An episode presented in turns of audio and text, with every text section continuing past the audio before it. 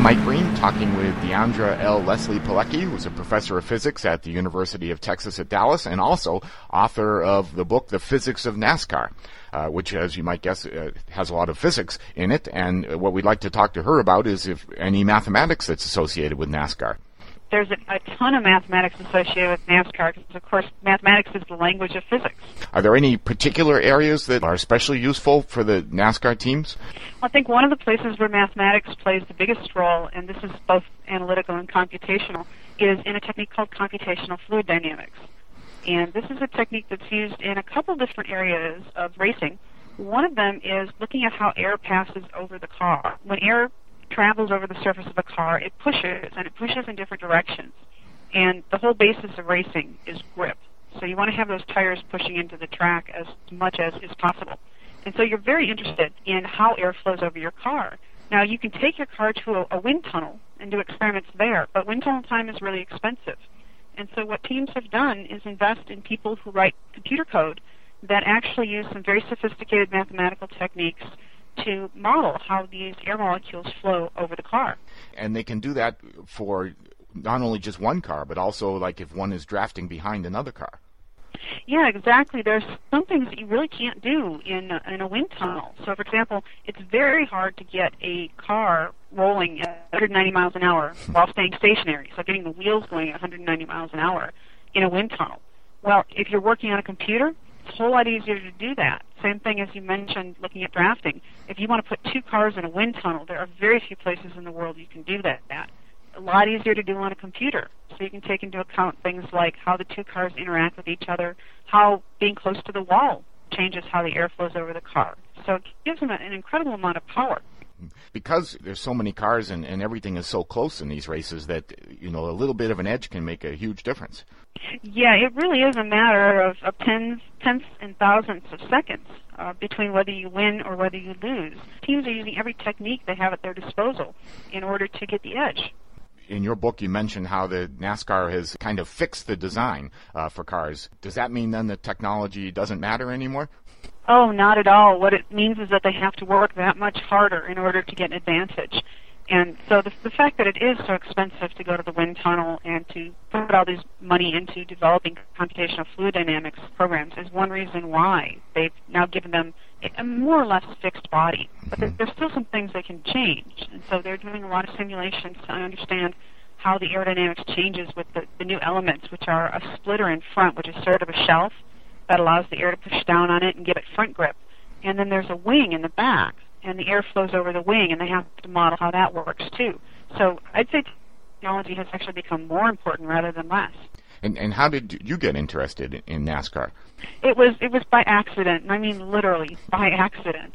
I happened to be flipped through channels one day, and I saw a race, and I was watching a group of cars. They're going around a corner, and all of a sudden, one of them went into the wall for what looked like absolutely no good reason to me. And one of the things I remember one of my professors saying about being scientist is that you have to have the pit bull gene. That is, when you, you get a question, you get your teeth around it, you just can't let go of it. And so I had seen this, and it didn't make sense to me, and it was driving me nuts. I was trying to figure out why would a car go into the wall. And so I thought I'd look it up on the web. I figured it would be 10 minutes. And sure enough, two years later, there's a whole book so you didn't let go until you published a book? Yeah, and you know, and I still haven't figured it, everything out yet. One of the things I learned from studying what people are doing is how complicated cars actually are. And so every time I go to the track, every time I talk to someone who works for one of the race teams, I learn something new. And I think that's that's really the fascination. And you spent a lot of time with the teams uh, uh, while you were researching the book. What's the most exciting thing you saw while you were doing that?